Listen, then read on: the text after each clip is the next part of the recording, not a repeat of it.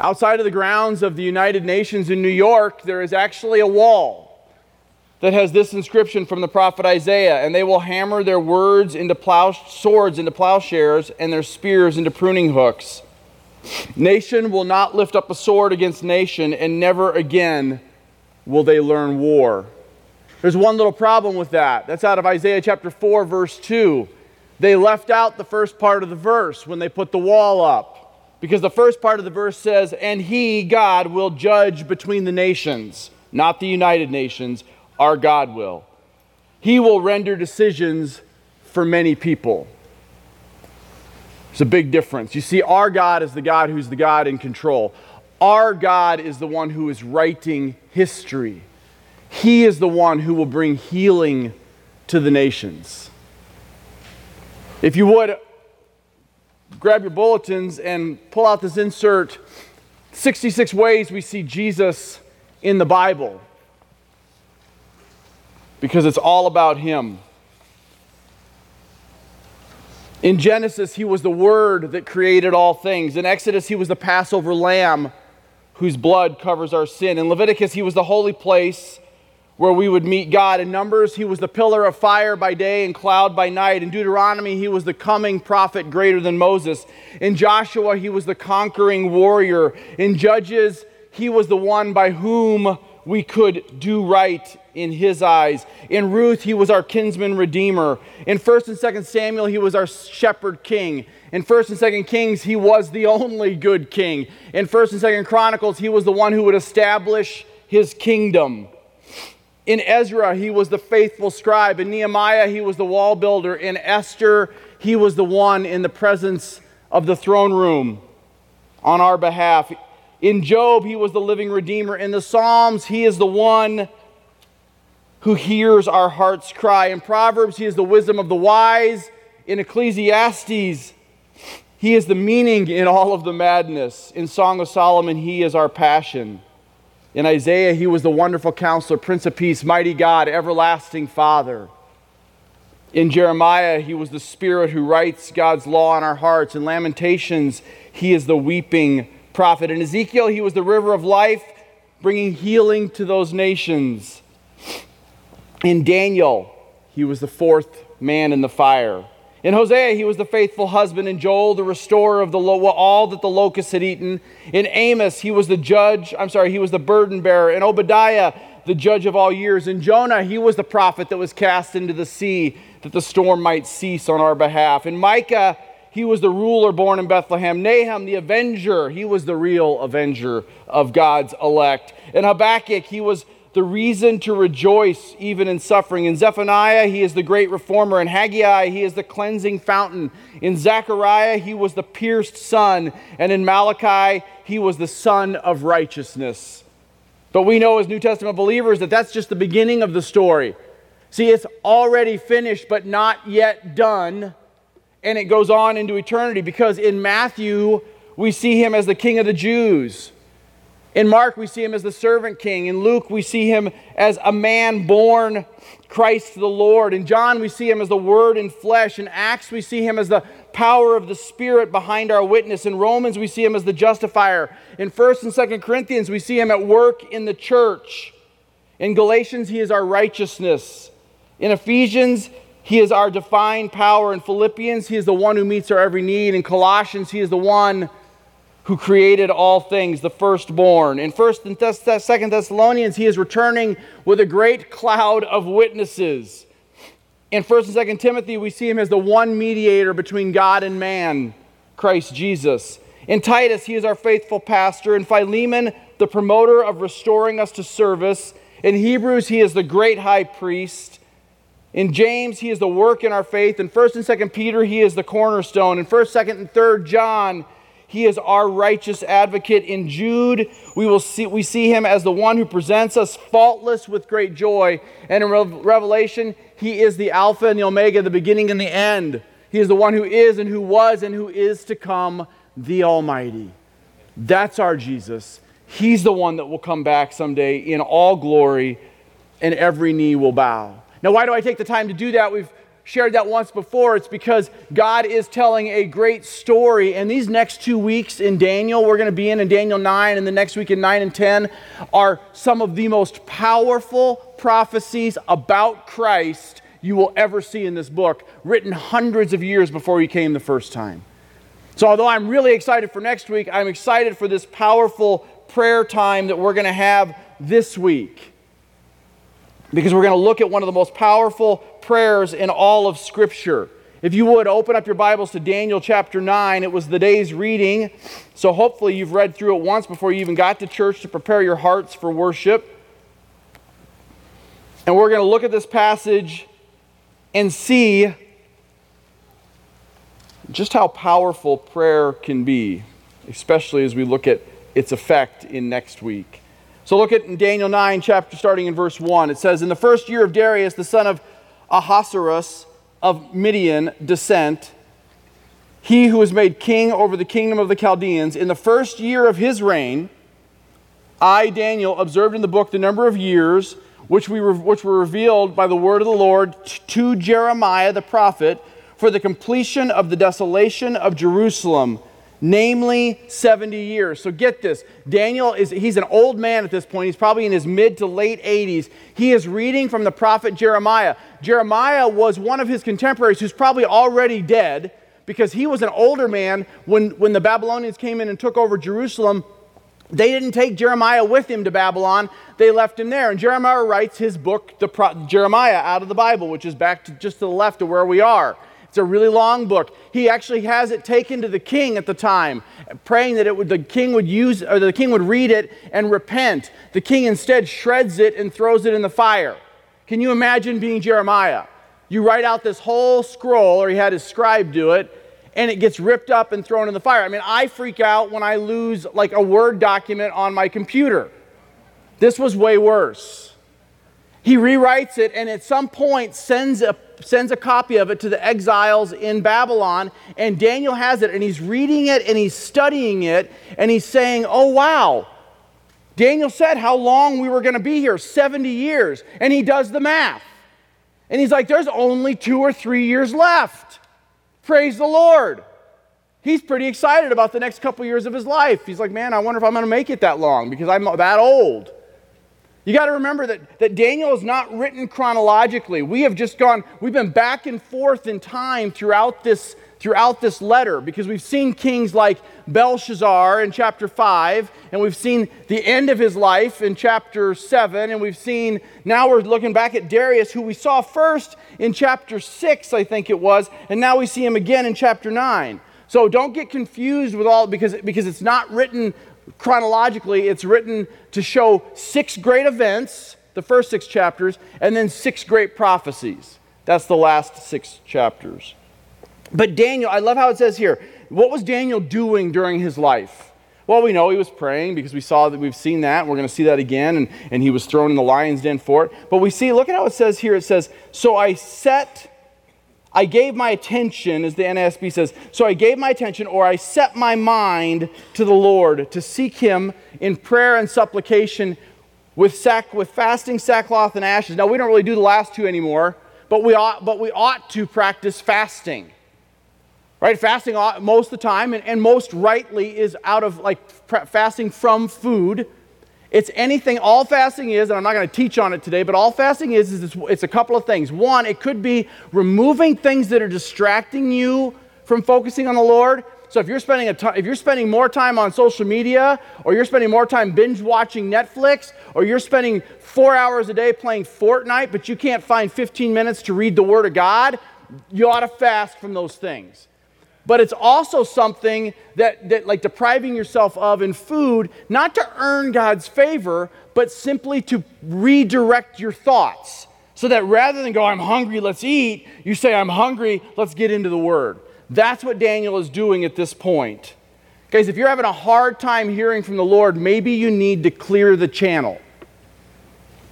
If you're sitting there going, man, I'm just not hearing much from him, and, and, and we all have seasons like that. I'm not standing up here going, I hear from him all the time the same way. I, we all have seasons where, where, our, where our reception is a little fuzzy, and we need to get retuned. You may be in one of those today. And that brings us to the, today's passage in today's message, which is a prayer for our future. Because what had happened is God's people had gotten really fuzzy. They had been living in rebellion for years, and so God, they've been living like the world for years, and so God said, good, I'm going to let the world come get you. And Babylon took them away, and now sixty-something years later, we're looking towards the end of Daniel's life, and he is going to pray for revival. So here's the question for us today. How in this world will you ever find revival? How in this world will you ever find... In this world that's, that's racing to hell, how are we going to find revival? Well, he tells us how. The first thing we must do is we have to admit our sin and repent. Now, I'm not going to spend a ton of time teaching on repentance, but we, we, we probably, if you've been in church any length of time, one of the first sermons I heard was about repentance. And repentance, repentance is turning from, right? It's turning around. It's a military term. You've heard, maybe you've heard that message. I'll get into it a little bit more as we go, but but it's way more than that. Repentance is not just feeling bad about your sin. It's not just feeling bad that you got caught doing something wrong. Paul tells us this in Second Corinthians. The sorrow that is according to the will of God produces repentance without regret, leading to salvation. That's, that's godly sorrow. That's like when the Holy Spirit convicts you. But the sorrow of the world produces death. Feeling bad about things you've done wrong is not godly sorrow. It is not repentance unless you've experienced the Spirit's conviction. So let's look and see how Daniel tells us that we have to confess our sin and repent. Look at verse four. He says, I'm going to read several cha- or several verses here, several chapters. Wouldn't that be fun? I'm going to read several verses here, so keep up. It says, I prayed to the Lord, so I'm in, I'm in verse four. I prayed to the Lord my God and confessed and said, Alas, O Lord, the great and awesome God who keeps his covenant loving kindness for those who are who, who love him and keep his commandment. So he starts with adoration. That's a great way to start praying. Start praising God for who he is and what he's done. Right? But he quickly turns to confession. Look at verse five. We have sinned, committed iniquity, acted wickedly, and rebelled, even turning aside from your commandments and ordinances. Moreover, we have not listened to your servants, the prophets, who spoke in your name to our, to our kings, our princes, our fathers, and all the people in the land. Righteousness belongs to you, O Lord, but to us open shame. As it is this day to the men of Judah, the inhabitants of Jerusalem and all of Israel, those who are nearby and those who are far away, in all the countries which you have driven them, because of their unfaithful deeds that they have committed against you. Open shame belongs to us, O Lord, to our kings, our princes, our fathers, because we have sinned against you. To the Lord our God belong compassion and forgiveness, for we have rebelled against him, for we have not obeyed his vo- the voice of the Lord to walk in his teachings, which, which he set before us through his servants, the prophets. Indeed, all Israel has transgressed your, your law and turned aside, not obeying your voice. So the curse has been poured out on us, along with an oath, which is written in the law of Moses, the servant of God, for we have sinned against him. Guys, he immediately, it's interesting how he, we see in Daniel's life, he uses the personal pronouns we and us. Now, I talked, I think, last week, there's only like three people in Scripture that don't appear to have ever sinned. And one of them is obviously Jesus. The other one is Joseph, if you don't consider how he treated his brothers a sin, and Daniel. And yet, and yet even he knows. He knows I'm a sinner. Right? And he's confessing His, his, he's not saying, God, you did this to me. He's saying, I've done this. We've done this. We have to get that, that sin is our problem. And guys, we didn't just inherit it from Adam and Eve, although that is true. It is part of our D N A in this fallen world. We actively partner in sin, every one of us. We did not just get it passed down. We embrace it. We partner in it. And we have to acknowledge that before the Lord. We have to recognize that in every way we have been polluted by sin, and that's why Christ came. That's the good news. Without the first part, the good news isn't very good. If you don't have a problem, what's the point of being saved? Right? If, if there's no sin, there's no need for Jesus. And we've spent a lot of time here at different times teaching on, well, then why does God allow that? So I'm not going to get derailed on that today. But guys, it's only, our restoration is only found, our restoration is only found in the light of repentance. If we don't recognize that we are sinners in need of a Savior, we have not really come to Christ. Right? Confession of sin is our acknowledgement that we are in desperate need of a Savior. So he starts there. I love, too, how repentance isn't just, like I said, it's not just turning. It's, it's, it's Jesus often in the Bible, he says, in the, in the Gospels, he, he says, don't do that a lot. But he says, do this instead way more. And that's what repentance is. Repentance is not just stop that. Stop looking at porn. Stop playing video games that aren't that are, that I shouldn't be doing. Stop whatever. Stop being mean to my wife. Stop not honoring, you know, not loving my brothers and sisters in Christ. Whatever. It's not just that. It's it's turning and going, okay, what am I what am I moving towards instead? Maybe you feel bad, but you feel bad about what? Maybe you're turning, but you're turning from what? Maybe you're moving, but you're moving towards who? I think it's in Malachi, I can't remember, but but I think it's, he says, "They, my people turned. They turned, they repented, but not upward." That was their problem. Jesus tells this story about this man who has been demon-possessed. And the demon is cast out. And so, so, so, so picture just, just, trans, just, just transfer the word demon to sin. So some sin issue in your life that you're struggling with. And you're like, okay, I'm, you know, we just went through this purity study, about thirty men in our church. And we're like, okay, we're done. We're going to honor the Lord with our bodies. We're going to honor the Lord with our minds. We're going to do this. We're going to stop doing it. But here's part of our problem. And we talked about this a lot in the study. What we'll do is we'll say, okay, stop that. But what Jesus says in that parable is he says, here's the problem. We clean house really well. We're going to clean up. We're going to throw everything away. We're going to do whatever. But we don't fill the house with God. So it says the demon comes back. The sin comes back and goes, man, there's a whole lot more room in here now. I'm going to invite my brothers and sisters, demons, to come and take up residency too. And Jesus says, and that guy's worse than he was before. And that is the pattern of, a, of, a, of, an, of an unfully repentant person. A person that just, I feel bad, I need to do better, but they don't they don't then fill the house with the things of God. Someone who is genuinely repentant, get this, someone who is genuinely repentant isn't seen by what they have stopped doing, but rather by what they have started doing differently. That's the difference. Someone who is not just sorrow, like God, or worldly sorrowful, but genuinely godly broken. It's because, man, you you will see that. I mean, guys, yeah, Eric Bailey. When when when I first when we first started engaging together in disci- and being in discipleship, that's what that's what turned Eric's life around. He's it wasn't just I'm sick of my sin. It was I will do whatever I have to do to fill my life with God. Tell me what to do, and he surrounded himself with men who would do it. Here's the thing, guys. Re- what we're praying for as a church is revival. Prayer that comes out of a, our deep and desperate need for God, our acknowledgement that we are in desperate need of God, is what leads to revival. Lukewarm prayers or soft prayers or non-fervent prayers don't lead to revival because they because because we haven't gotten to a place where we really think we need Jesus to show up. And what I've been praying for all day, all week about this specific Sunday is that Jesus will show up in powerful ways. You saw it as you walked in. Um, Wendy put it on our chalkboard this week. It says, revival is a miraculous work of God where he stirs the hearts of his people to the glory of his name.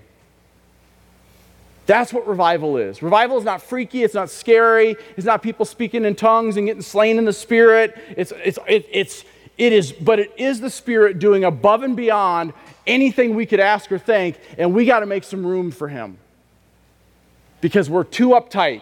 I, I mean, look at me. Like, just look at me, seriously. I am too uptight. I was, I was, I knew somebody. I thought it would either be you or Jeff, but I knew it would be somebody. Thank you, Chad. So how in the world will you ever experience revival? First, the first thing is we have to admit our sin and repent. The second thing is we acknowledge his righteousness. Look at what Daniel says. We're going to pick it up in verse twelve. Verses twelve and thirteen, he says this, thus he has confirmed his word which we have spoken, which, which he had spoken against us and against our rulers who ruled us to bring us great calamity, for under the whole heaven there has never been done anything like what has been done to Jerusalem. As it is written in the law of Moses, all this calamity has come on us, yet we have not sought the favor of the Lord our God by turning from our iniquity and giving attention to your God, your truth. Now, I'm going to take the time to do this because I think it's important for us to get the sense of the power of God's word. Daniel lived, at this point, it's probably around five thirty B C. Let's back up a step, like almost a thousand years, to Moses. Moses led them out of the promised land in fourteen forty-six B C. They get to the, they get to there, they make a bad choice, the giants are too big, they say, we're not going in, so how long did the, how long did they wander in the wilderness? forty years. At the end of that forty years, right before Moses goes to be with the Lord, because he doesn't get to go into the promised land, he preaches three great sermons. Those sermons are recorded in the book of Deuteronomy. So this is at fourteen oh six B C, forty years of wandering in the wilderness. Jesus is preaching these, or Moses is preaching these sermons to God's people, and I want you to turn, so keep your finger here because we're only going to be there for a second. Turn to Deuteronomy. It's your fifth book of the Bible, Genesis, Exodus, Leviticus, Numbers, Deuteronomy, chapter thirty. And I'm going to read the first six verses, because Moses was given this by God a thousand years before Daniel lived. So Deuteronomy thirty, starting in verse one. Deuteronomy thirty, starting in verse one. It says, so it will be when, not, not if, it'll be when all these things have come upon you, the blessing and the curse which I have set before you, and you call them to mind in all... Now get this, guys. Remember, if, you, if this is your first Sunday here, I'm sorry, but um, just because it might be a little bit more confusing, but um, but you got to remember, like, what's happened? Assyria came and took over most of the nation of Israel. Babylon took them over and took over the rest of the nation of Israel and took a whole bunch of people with them all over their kingdom, the kingdom of Babylon. Now get this, a thousand years before Daniel, God says... And you will call them, so, Dan, so Moses is writing, and you will call them, God's people, to mind in all the nations where the Lord God has banished you.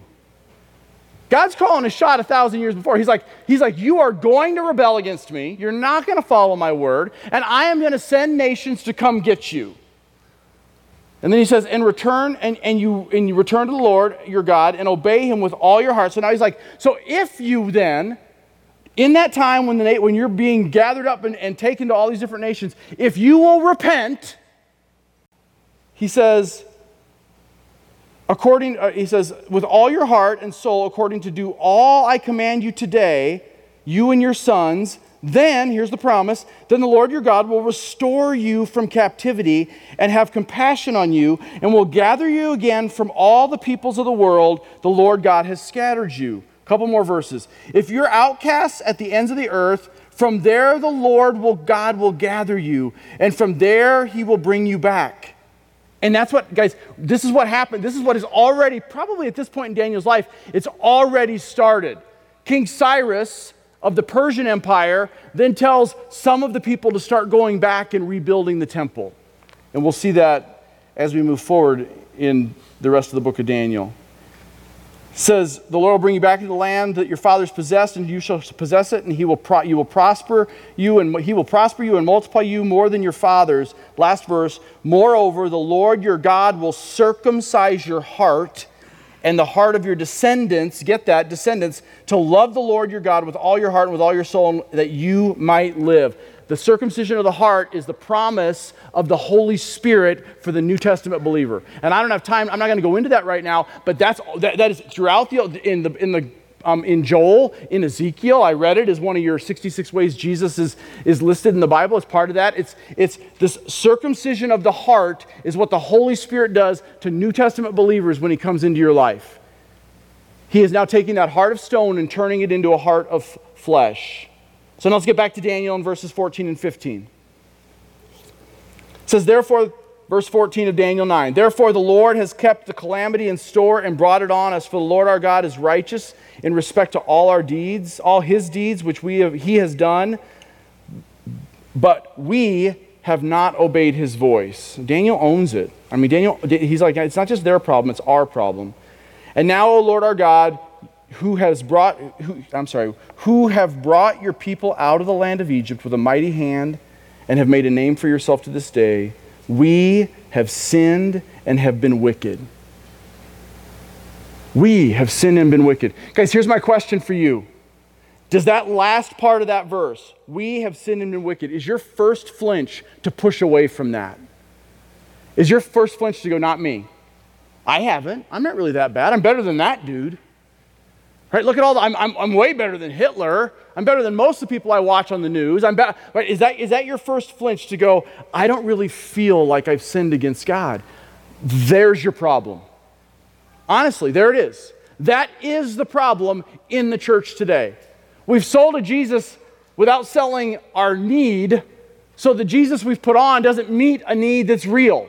Because our need is that we are desperate and wicked sinners who need a Savior who is overwhelmingly gracious and loving kind, uh, in His loving kindness. Guys, why does the world not like the gospel message? And why, because of that, they don't like to hear it from us? Because they don't want to be told this truth. The church doesn't want to be told this church, this truth. The churches that, that, are, that are the biggest, not all of them, there's some really great gospel preaching mega churches out there. But a lot of them is because they won't, they, they skip the sin part and just jump right to the put on Jesus and your life will be better. Okay, but that's not why we put on Jesus. We put on Jesus because the plane is crashing, right? And if we and if we don't have Jesus on, we're burning up with everything else in the wreck, right? And so, but here's the problem. Here's what's here's what's going on now. I, maybe I mentioned this last week or a couple weeks ago. I don't remember. It's this. What sells now is you're good, I'm good, and as long as your good doesn't interfere with my good, then we're good. Like so, so there's no need to worry, and, and that's even in the church.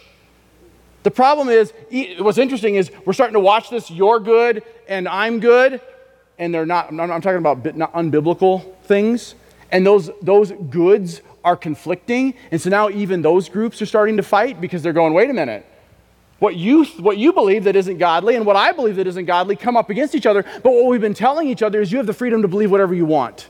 You have the freedom to act however you want, right up until it comes up against what I want. And now they're stuck because what they don't have is this to go, yeah, but what does this say? What does God want? That's the question. Jesus said, guys, first thing, Mark one fifteen, he comes on the scene before the Sermon on the Mount, before any of that stuff. Repent and believe in the gospel. Repent. He's like, admit that you're a sinner. Turn around and move towards me. And we just have skipped that. Right? But guys, the first call of the Christian is not behave. It's not change your behavior. It's not even believe. It's behold. What he was saying was, look at me. Look at who I am. Look at the, look at the majesty of all I've done. And from there, believe. And live a life in keeping with repentance. That's what we're to do. But does knowing the glory of God, the righteousness of God, the holiness of God, does it drop us to our knees? Does it shake us up? Or do we just kind of go, yeah, okay, I know God's big and he's, and he's awesome and I thank you for his grace and I'm here, so why are you yelling at me again, Doug? Because we ought to be just, not broken. We, we, we shouldn't stay broken and wallowing in our sin. God's grace is all sufficient. He did tear the veil like we sang. He has invited us into the throne of God, but we, but so we, we don't want to wallow in, oh, I'm just a big sinner. I'm not saying that. But what I am saying is we got to, man, we, if we don't regularly confess our need for Jesus, we've got a serious heart problem.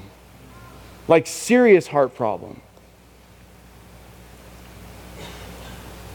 Because revival does not come to a nation. I'm not saying we shouldn't pray for revival in our nation. Revival has never come to a nation, ever. Revival comes to people, God's people.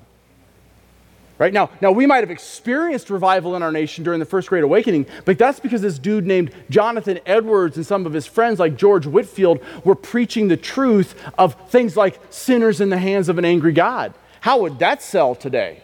In fact, it kicked him out of his own church. Jonathan Edwards got fired. most popular preacher, the man who was responsible for the first great awakening. I mean, it was the power of the Spirit, obviously, in him. And he got fired from his church. Because I just didn't preach, brother. So if revival is a miraculous work of God, where he stirs the hearts of his people to the glory of his name, and the world at its worst needs the church at its best, how do we get there? How do we experience revival? We have to admit our sin and repent. We have to acknowledge his righteousness. And our last point, we have to ask him to heal our hearts in his redemption. We have to ask him to heal our hearts in his redemption. And guys, no matter how many times you do it, here's the beauty of Jesus. He will do it. There, there, he will not come to this, he's not going to come to this point. If your heart is sincere and you are genuinely repentant, he's not going to say, I've heard enough of you, Doug. Stop. He's going to say just the opposite. Come. Come to me. I know you're weary and heavy laden. I get that you're trying to do this in your own strength, Doug. Just lay it down. Just lay it down and pick up my cross. Look up.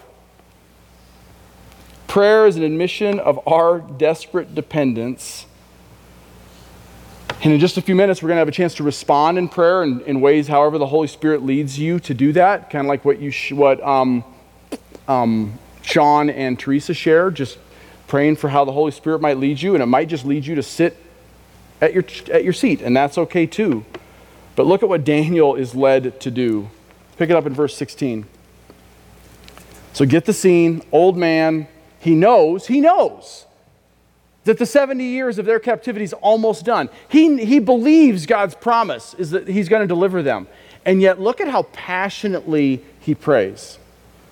O Lord, in accordance with your righteous acts, let now your anger and your wrath turn away from your city, Jerusalem, your holy mountain. For because of our sins and the iniquities of our father, Jerusalem and your people have become a reproach to all those around us. He's saying, God, he's saying God's people have brought God shame. And he leaves us here to bring God glory. Right? If, if, if, we are, if you're here and you're his, he has a purpose. And guess what his purpose is? It's, it is not your comfort. It is his glory. That's his purpose. And then he says, verse seventeen, so now, O God, listen to the prayer of your servant and to the supplication. And for your sake, O Lord, let your face shine on your desolate sanctuary. Guys, take this away from the nation of Israel. Take this away from the church. Take this away from the United States. Just in your own heart. What did, what did Paul tell us in First Corinthians six? Do you not know that you are the temple of the living God and that the Holy Spirit dwells in you? That, you, that you're not your own. You have been bought with a price. Therefore, glorify God in your body. Guys, when he says here, let your face shine in your desolate sanctuary, you should be thinking of you. Not this room, not the nation, not your family. You should be thinking of you. You are the temple of the living God. Let his face shine on you. Oh my God, incline your ear and hear. Open your eyes and see our desolation in the city that has been called by your name. For we are not presenting our supplications before you on account of any merit of our own, but on account of your great compassion. Why is this man of God, who knows the promise is coming, that they're going to be delivered, why is he praying so passionately? Two reasons. One, because his heart is moved by the power of the promises of God. He's reading Jeremiah. I mean, imagine him. He's up there. He's, he's, he's pouring his heart out over this amazing scroll, and he sees this promise, and he's like, I, I know how I am. I know how we are, and you are so good. You, this isn't forever. This is just for now. And I'm just excited that you're going to restore us, Lord. And so he is moved by this promise, this word of promise. It is, it is, it is, it is smashing his heart. It is crushing the Daniel out of Daniel. And then here's the other reason, and we'll see this more next week. So you got to come back. I'm telling you, it's it's not because of anything I'm going to say, but because of what this word is going to say next week is crazy. I mean, Like, outside of believing that God is sovereign over all things, you will not believe what you're going to hear next week out of the Word of God. It's because Daniel has come to believe that our prayers, and this is what we'll see next week, partner with God on his mission. Charles Spurgeon said, prayer moves the arm that moves the world. God is sovereign. Everything is, he knew the, the seven years had been planned out, so why pray about it? Because he knows that somehow in the great mystery of all things in the spiritual realm, that our prayers partner with God fulfilling his plan. Spurgeon went on to say, the same God that ordains the outcome ordains the means to the outcome, and part of the means are our prayers. So Daniel finishes praying, our last verse today. O Lord, hear. O Lord, forgive. O Lord, listen and take action. For your own sake, O my God, do not delay. Because your city and your people are called by your name. Guys, that's why we should come to him in prayer. That's why we gather. So that's what this whole morning has already been about, and it's going to be about for the rest of the morning. And, and prayerfully, as we leave here for our lives, it is for the fame and the glory of his name. Because we don't come here to gather together just because we enjoy each other's fellowship, although we do. We come here because together we experience the glory of God for his fame, not for ours. For his reputation, not for ours. For his glory, not for ours. But we have to pray bold. Guys, we have, to, we have to be willing to get out of our own way and out of his. You see how Daniel prays these bold prayers. I, I was so convicted when I read this. I thought, how many of my prayer lists, my prayer time, and, and guys, and there's nothing wrong with praying for personal healing, help, comfort. Abs- is everything right with that? Jesus, Paul tells us that over and over in the New Testament. But ultimately, how many of your prayers, my prayers, have any kingdom eternal significance? He's not praying, Lord, I, you know, just let me live until I'm, you know, let me live long enough to actually see this happen. He's just saying, Lord, I'm gonna, I'm praying, believing it's going to happen because you will be glorified when it does. Do I pray that way? As the music team comes up and the lights come down, I want to point you to one of our table talk questions. It's on the back of your connecting points. It says, how are you doing at owning your own junk?